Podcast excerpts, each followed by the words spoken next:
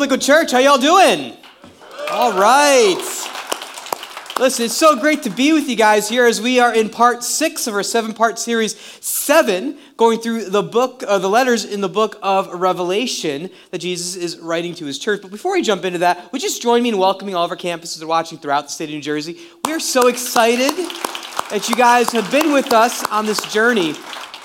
Now, listen, if you're new here, uh, we have been looking at Jesus' final words to the church in his letters in the book of Revelation. And we've actually been going through this, uh, not just on Sunday mornings, but all of our campuses. We are actually all going through this together via our group guide. So if you're in a small group, you know that we are actually doing this series together in a small group. And uh, we've got some incredible feedback. In fact, how many of you have a book like this in here right now? Go ahead, across your campuses, just raise it up nice and high. Awesome. Well, thank you guys so much for bringing them. I know some of you are taking notes and, and you bring them into your group and you're able to kind of discuss it. And we've been getting so many emails from you and so much interaction on social media just about what God is doing in your groups. It's been really exciting. So thank you so much for sharing those with us. Um, I've actually had the privilege the past few weeks to visit different groups all throughout our campuses just to kind of see what God is doing, trying to be like a fly on the wall and just kind of overhear what's been going on. In fact, I was with a group in Union County this is us right here. It's all college students, 20 uh, somethings, just kind of learning from them, listening as they were letting these letters kind of seep into their own souls. And then uh, I was able to hang out with a group out in Morris County. This was a group of uh, married couples with kids and just hanging out with them. And one of the things that was so encouraging to me is it doesn't matter how old you are, it doesn't matter what stage of life you're in, God's word still speaks to us and He still transforms us from the inside out. Isn't that amazing? So praise God for that. And, and, please continue to share with us the stories that you've been going through as God's been kind of transforming us through these letters. Speaking of letters, let's see we've got in our handy dandy mailbox over here. Let's see here.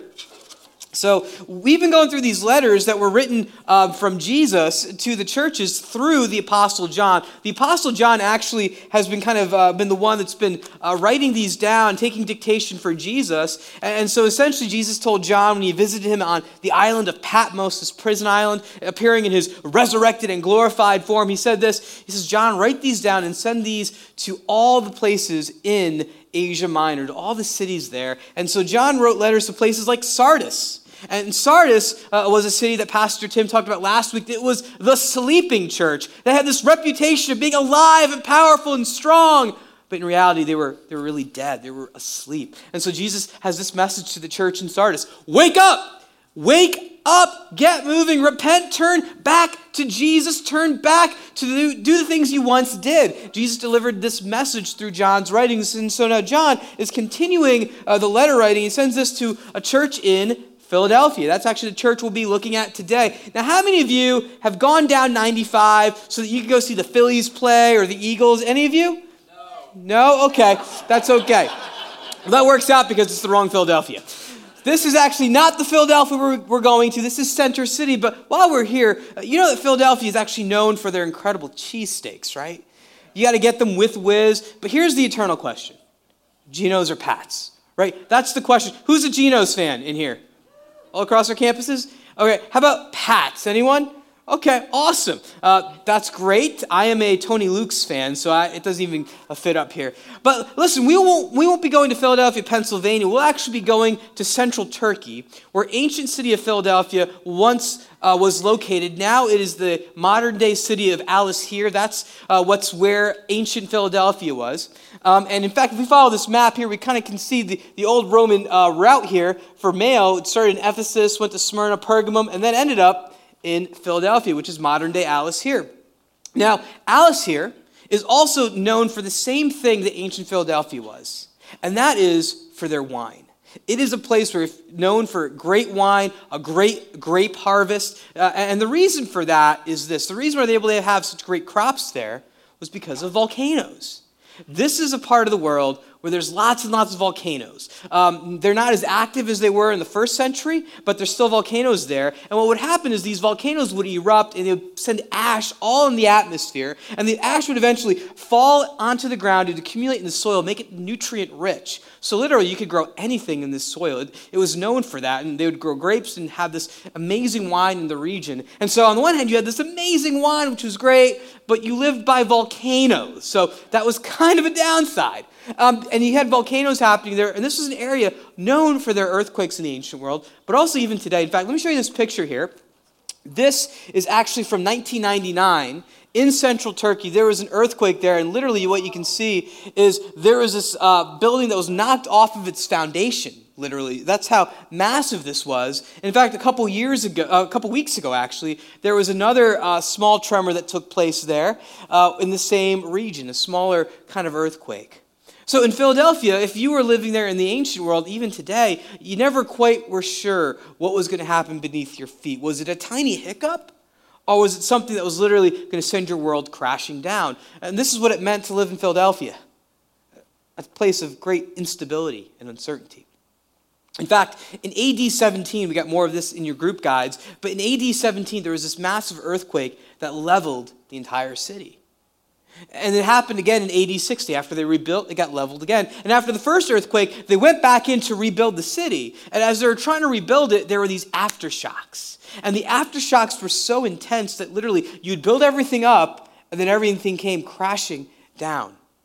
This lasted for 20 years. So for 20 years, this city was in this state of emergency. It was pretty bad, so bad that Tiberius, who was the emperor at the time, actually told the city that you guys didn't have to pay taxes until you were able to rebuild. I mean, imagine this. Imagine uh, that you went to bed and, and your whole world was together. You had the temples were, were up, your home was up, businesses were up, everything was, was the way it was one day, and then the next day, it was this a, a pile of rubble. Everything had fallen apart. And, and so, for the people of Philadelphia, uncertainty and instability was the norm. And when they would look out their window and see these broken pillars, it would be this reminder of the brokenness and the devastation that they experienced. In fact, let me get one of these pieces here. Oh, don't want to break it, or myself. Got to eat some more Wheaties here. But, but imagine this like, we have these moments in our lives where an earthquake takes place. Maybe it's in your health or your finances, and all you have left is rubble how do you rebuild your life when everything falls apart? How do you put the pieces back together? See, that's the question that the church in Philadelphia was wrestling with, and that's why Jesus writes them this letter. He says this, and this is page 35 in your group guides. To the angel of the church in Philadelphia, write, These are the words of him who is holy and true, who holds the key of David. What he opens, no one can shut, and what he shuts, no one can open. I know your deeds See, I have placed before you, uh, say this with me, open door that no one can shut. I know that you have little strength, yet you have kept my word and have not denied my name. I will make, make those who are of the synagogue of Satan, who claim to be Jews, though they are not, but are liars. There's a lot going on in these couple verses. Let me just uh, break it down for you a little bit. First off, when it talks about this church having little strength, this church was probably only a couple dozen people. It, was, it wasn't a, a large church. And, and, so this was a small church that for the longest time was actually meeting at the synagogues. Now, uh, in, in, in, cities like Sardis and also Philadelphia, there were large population of Jews. They had all gathered there uh, and they had developed synagogues, built synagogues for them to meet in. And, and, and you can see a term like this, synagogue of Satan, it kind of feels a little anti Semitic, uh, but it really isn't you, you, see, the early Christians considered themselves Jews. They, they thought they were Jewish followers of Christ. They thought that Jesus had, had fulfilled, uh, was the Messiah, had fulfilled the prophecies, and so they followed Jesus. They considered themselves Jews. But the synagogue leaders did not. The synagogue leaders would see the early church and how they weren't observing all the rules and the festivals, and they would see them as a cancer. And what do you do with a cancer? You remove it. And so the synagogue leaders actually threw out all of the Christians, causing literally their worlds to just fall apart and crumble. Parents and children were separated, siblings were separated. In fact, they had like these funerals for them as if saying, You are dead to us. We no longer acknowledge you as part of our family. You're, you're dead. And so now, this little church of a couple, a dozen believers have been cut off, rejected from their family. The door has been shut to them. And if that wasn't uh, bad enough, it actually put them in great, great danger. You see, in the Roman world, especially in the world of Asia Minor, you were required to worship Caesar. That was part of how you did business, it was part of how you, how you did everything. The only group that actually got an exemption were the Jews. And so the Jews were allowed to worship any way they wanted to. And so when the synagogue leaders went to the town authorities and said, These guys aren't part of us anymore, the town authorities were thinking, All right, well, then they better be worshiping Caesar. And so now the church uh, of Jesus in Philadelphia was experiencing all sorts of persecution because what they said was, We can't worship Caesar. Caesar's not God, Jesus is Lord. And so what would happen is that the church in Philadelphia, the Christians in Philadelphia, would start experiencing persecution. Many of them would lose their businesses, businesses that they, they, they'd spent their entire life building, gone, confiscated, taken away by the Roman authorities. Some of them would have their children kicked out of school and beaten up. Some actually were, were rounded up and taken away. Some were beaten, imprisoned, tortured, and they were killed. See, that's what it meant to follow Jesus in Philadelphia. That's what it meant to be a Christian in this place. And they were experiencing, and they were living it out to the best that they could. But you see, Jesus saw what they were suffering, and he said this to them See, I have placed before you an open door. I have placed before you an open door. The synagogue may have shut its doors on you. The authorities may have shut down and closed down your lives, but I have an open door. You have your home in me, not the world anymore. You have your world in me and not in the synagogue. Jesus was saying, You have access to me. Whenever we have these earth shaking events that leave our lives just kind of uh, rubble and brokenness, so often we, we kind of wonder, what do we do with this? And I, I don't know what those earthquakes are for you. Maybe your earthquake was like the church in Philadelphia, like those early Christians, you built a business. You spent your entire life building it up, and then within a day, the whole thing had fallen apart. A bad decision, or you hired the wrong employee that kind of brought the whole thing crashing down, leaving you kind of uncertain, wondering how are you going to get through? How, what are you going to do with, with, with the rubble, with the broken pieces? Or, or, maybe you've been working the dream job and, and, you've had the corner office and things were great and awesome, uh, but then all of a sudden, an earthquake happened and it all fell apart. And now you're walking out with the rubble and the broken pieces in a box that used to be your career. Or maybe you, you, you, had this dream of having a family. And one day you wanted to hold a little one in, in your arms. And it was really this, this, the desire of your heart. You're having a hard time conceiving. And so you're going and you're getting the ejections, and you're doing everything physically possible to make it happen, and you're still dreaming and you're still hoping. And then you go to the doctor for that appointment, and the doctor gives you the bad news it's just not possible. Infertility. And the dream's broken. And you're just kind of left wondering, what do I do? Everything I built up is just a pile of rubble. And that's when Jesus says, When all the other doors are closed around you, I have left for you an open door. I have left for you an open door. See, for Jesus, this open door that he offers to us in the church of Philadelphia is this I offer you salvation. I, I offer you rescue. I offer you a new name. I offer you a new identity. I offer you a new way of living. See, Jesus offered this open door to the church in Philadelphia.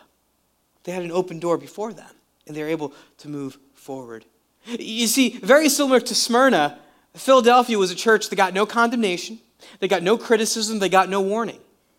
They only got encouragement and comfort to, to keep going, to endure. And the reason for that was they had learned to suffer well. They learned to suffer well. In fact, Jesus addresses this and he says this in verse 10. He says, Since you have kept my command to endure patiently, I will also keep you from the hour of trial that is going to come upon the whole world to test those who live on the earth. So Jesus is encouraging his church. This was a faithful church. They stuck it out in hard times. Now, you know, I'm sure they weren't a perfect church, But they had decided, they got the big things right. They said, we're going to hold on to Jesus. We're not going to deny him. We are going to live the way he's called us to live because he is the Messiah. He, he's leading us into this new reality, this new way of seeing the world. And in fact, when you see this phrase here, uh, I will also keep you from the hour, it can also be rendered, I will also be with you in the hour. See, the church of Philadelphia now understood that Jesus hadn't abandoned them Jesus hadn't left them alone as they were kicked out of the synagogue. Jesus wasn't uh, kind of away from them as they're experiencing persecution and running and hiding from the Roman authorities, but he was with them in their pain. He was with them in their suffering. He hadn't abandoned them. And the very presence of Jesus was with them and enabled them to endure. They could endure when their houses were destroyed and their property was devastated. They could endure when their friends and family cut them off, rejected them, and said they wanted nothing to do with them anymore. They could endure when the authorities were trying to stomp them out and crush them, and they're running and they're hiding and they're afraid to die. They would endure because Jesus was with them. Because let's be honest Suffering is a given in life, right? Whether you like it or not, you will suffer. But you have a choice. Will you suffer well or will you not? How will you respond to the suffering that comes into your lives? Will, will suffering be the greenhouse where your faith can grow? Or will it be the graveyard where your faith will die? See, when these earthquakes come and they shake us and our world falls apart, it's just nothing but rubble. What will we do? Will you let your faith thrive or die? Will you let your faith thrive or die? And listen, I've seen this happen. You know, I've watched people endure some incredible suffering, and in the midst of that suffering, uh, they, re- they, have, they have a response to it. And how they respond to it makes all the difference. I have some friends of mine and um, I've known them my entire li- lives. They're family friends.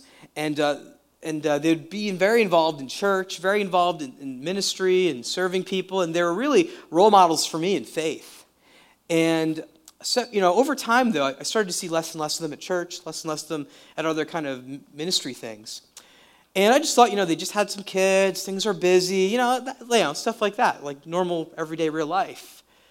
Then um, I stopped seeing them altogether. And, and randomly, actually ran in, into the wife. And so, you know, we were chatting, and I said, hey, what's going on? And, you know, we were just kind of catching up. And then I just said, hey, I noticed you haven't been at church in a while. Is everything okay? And what ended up being a pretty surfacey, light conversation eventually got really deep and really, really heavy fast. And she said, Nathan, if, if I can be really honest and transparent with you, we're not doing well when it comes to faith you see, we got a diagnosis for one of our kids. He was diagnosed with autism. And this has been an earthquake for our family. My husband's faith is crushed. Uh, we're, we're trying to figure out how to, how to live in this new normal. And, you know, I'll be honest, Nathan, God and I aren't really talking right now. I'm just kind of questioning. I just, I don't understand why God would allow this. And you know, as she's telling me her story, I um, my heart was breaking for her. I mean, I had no judgment for her, just just compassion. Because those are the questions that normally come up when we experienced an earthquake shattering moment, right? God, where are you? God, why, why would you allow this to happen? God, like we did all the right things. Where are you in the midst of this? I'm sure that in Philadelphia, the people were asking, when they saw an earthquake come or experienced an earthquake, they said, God must be judging us. Or were the Greek gods mad at us? Did we do something we shouldn't have done? And so, as my friends were kind of navigating this on the journey, I tried to encourage them. And I said, Listen, I, understand, I can't understand what you're feeling, but I love you. I want to encourage you. You can suffer well in this. I started to share with them some friends of mine who've experienced similar diagnoses, similar things that have devastated their lives and their faith. I was sharing with them, you know, uh, I've seen these people who've experienced some things, even some loss of faith in, in some parts of their journey. And I've also seen them say, you know what, we're going to double down on Jesus right now. because we need strength to endure. We can't do this on our own. See, my friends, their, their story isn't over yet. And I love that because God is at work in their lives, even in their questions, even in their doubts. Because even in our questions and doubts, God helps us to endure. God helps us to push through. In fact, a great example for me of what it looks like to endurance is from the story of a guy named Scott Hamilton. Let me ask this how many of you have ever heard of Scott Hamilton? Yeah, Scott Hamilton um, had built his career as an Olympic figure skater. He won the gold medal in the 1984 Olympics. And he was an elite athlete. He had built his entire reputation uh, on figure skating until everything came crashing down with a diagnosis that leveled his world testicular cancer. He, he said in that moment, everything he had built so hard to, to, to achieve had become rubble. And he said that was the moment where he realized that he needed to rebuild the foundations of his life. And that's actually when he became a Christ follower. He actually gave his life to Jesus, and it enabled him to face the trials that were to come. Here's a picture of what it looks like to suffer well. I thought I paid my health dues when I had cancer, but this was a whole other issue. Uh, have a brain tumor. How do I tell my wife? And we have a 14 month old son. How do I how do I tell my wife that I have a brain tumor?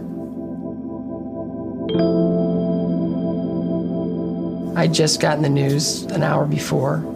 I met them at the hotel and I she goes, What's going on? And I said, I have a brain tumor. Took my hands and without hesitation, she just started to pray. And it was in that moment I knew where I was going to put everything. My trust, my faith, everything. So, the most powerful moment of my life. From that moment forward, we just said, whatever it is, whatever it takes, we'll face this.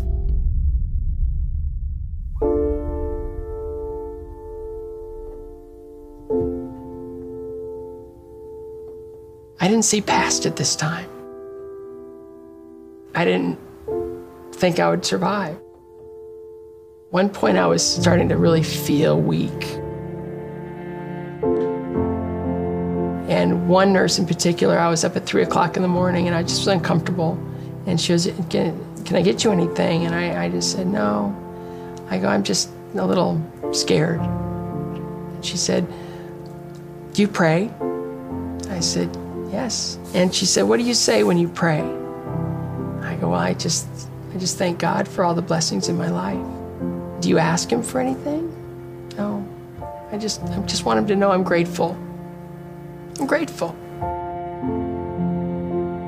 Well, who is God to you? And I said, Well, I, guess he's he's my father. Oh. You're a father, right? Yes. If one of your children were hurting, wouldn't you want him to come to you for comfort, strength? Yes. So I changed the way I pray now. Ask. Uninhibitedly, I ask. I ask to heal. I ask for strength. I ask for courage. I ask for another child. I want to talk about miracles. It's after surviving the pituitary brain tumor, it's impossible, practically impossible. I did six injections a week for two years. No luck. We're not meant to have another child. We gave that to God. A month later, we found out that Max was on his way. Miracle Max.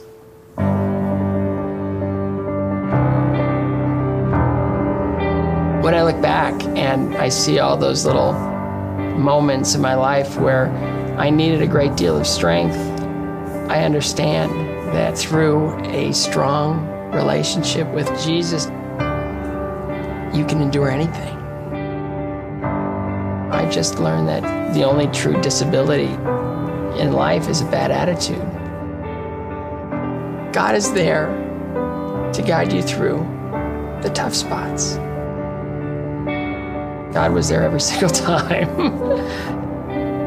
every single time.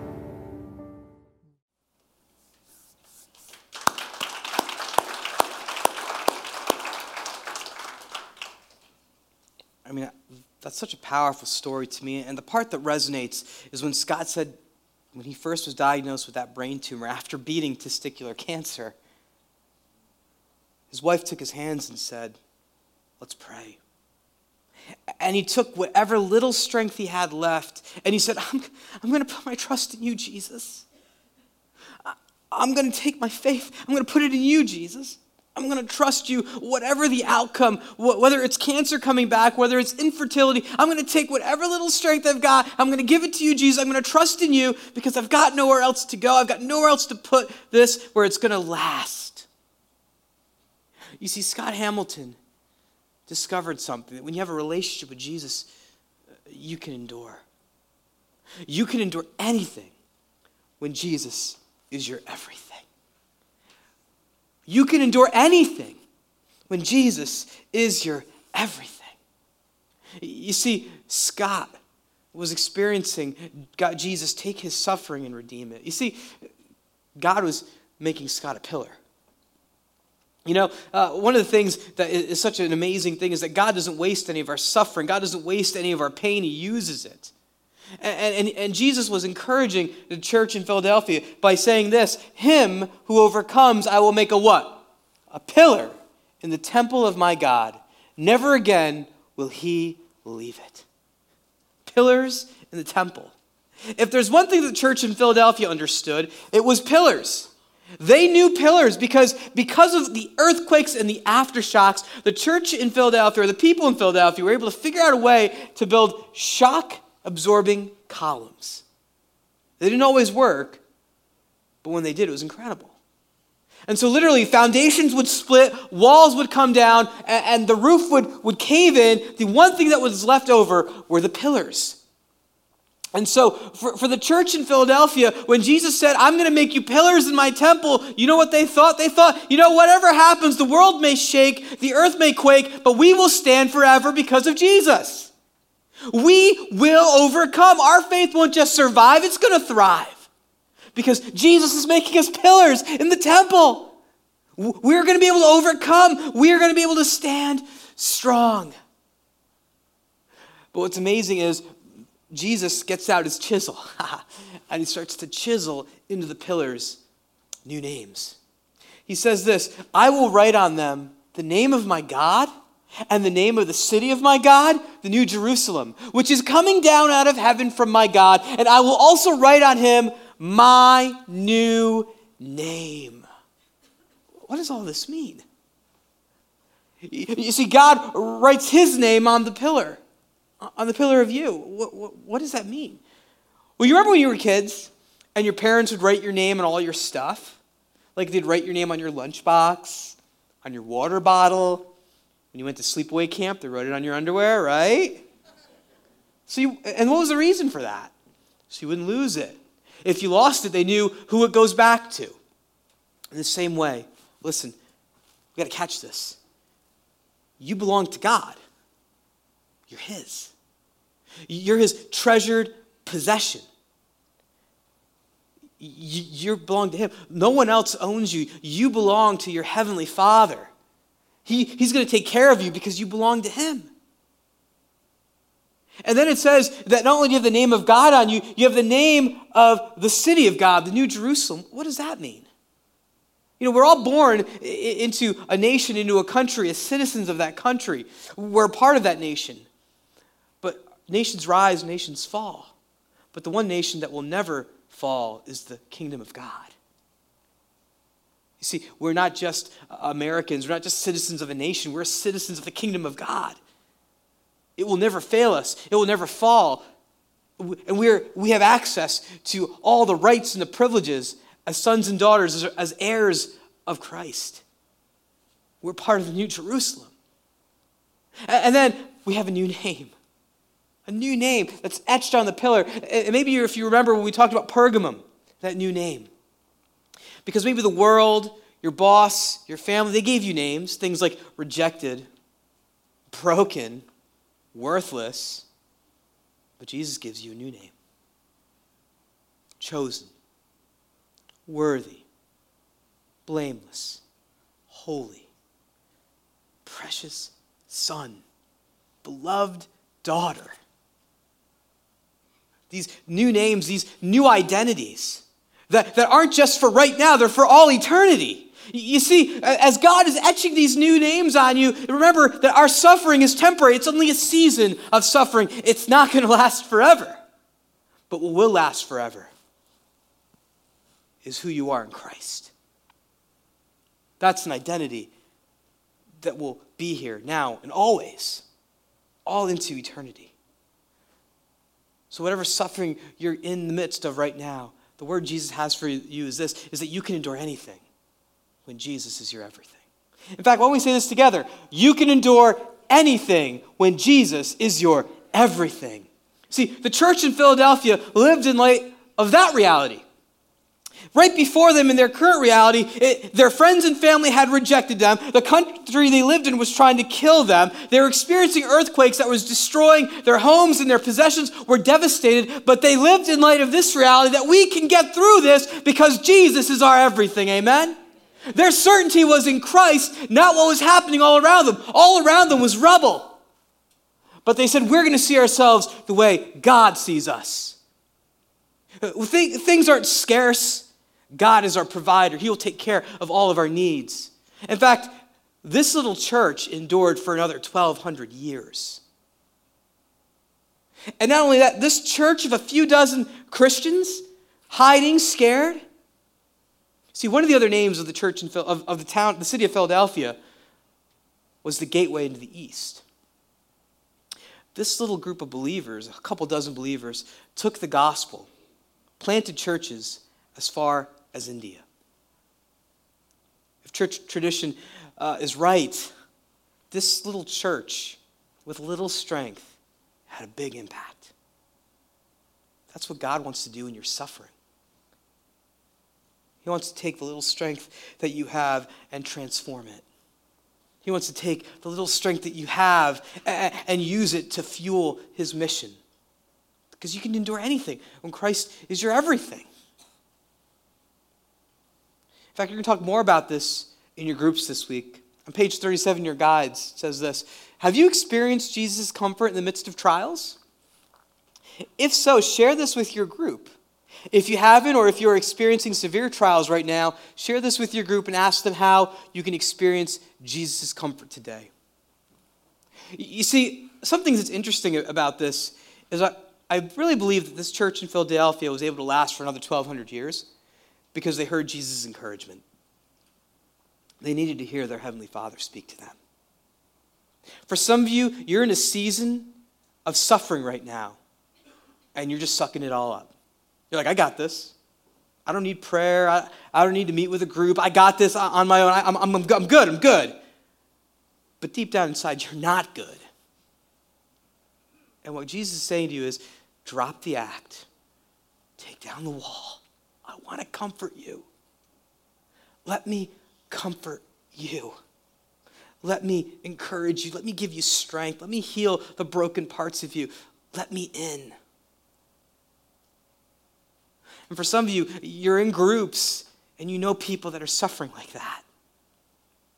And God has made you a pillar, He's made you strong so that you could love and pray for and encourage the people in your life that need it people in your sphere of influence.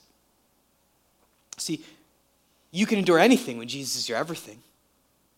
You can endure financial difficulties because Jesus is your everything and He's going to provide for you. You can endure struggles with your kids because Jesus is your everything. And He knows, He knows. You can endure uh, health crises, you can endure whatever the world throws at you because Jesus is your everything.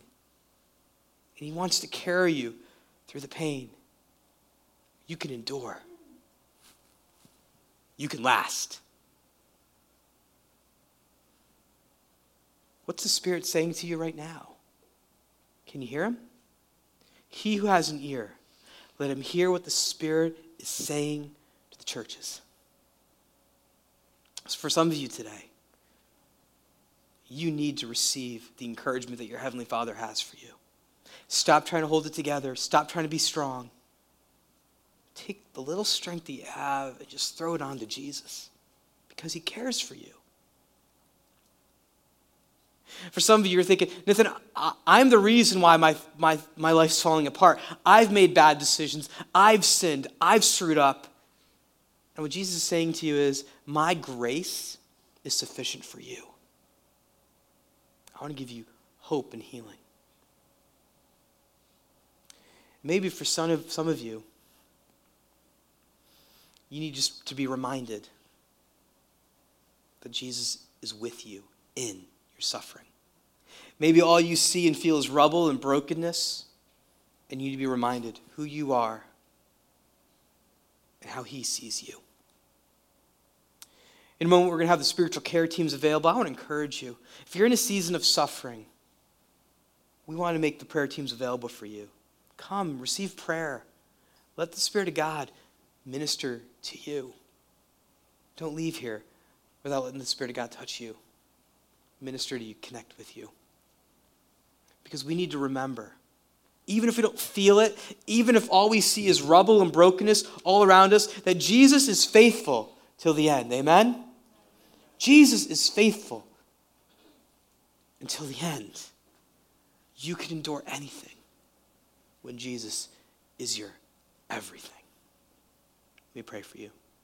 Holy Spirit, come.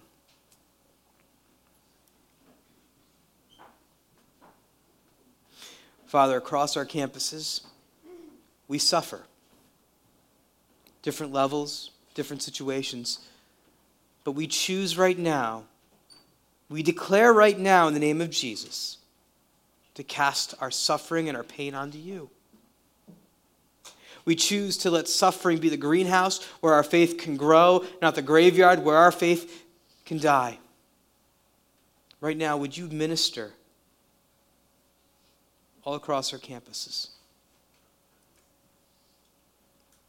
Holy Spirit, just do what you can do. Father, I know words fail, words don't always eh, connect, but Lord, your Spirit does. Would you come and do what only you can do? Change our hearts. In your name we pray. Amen.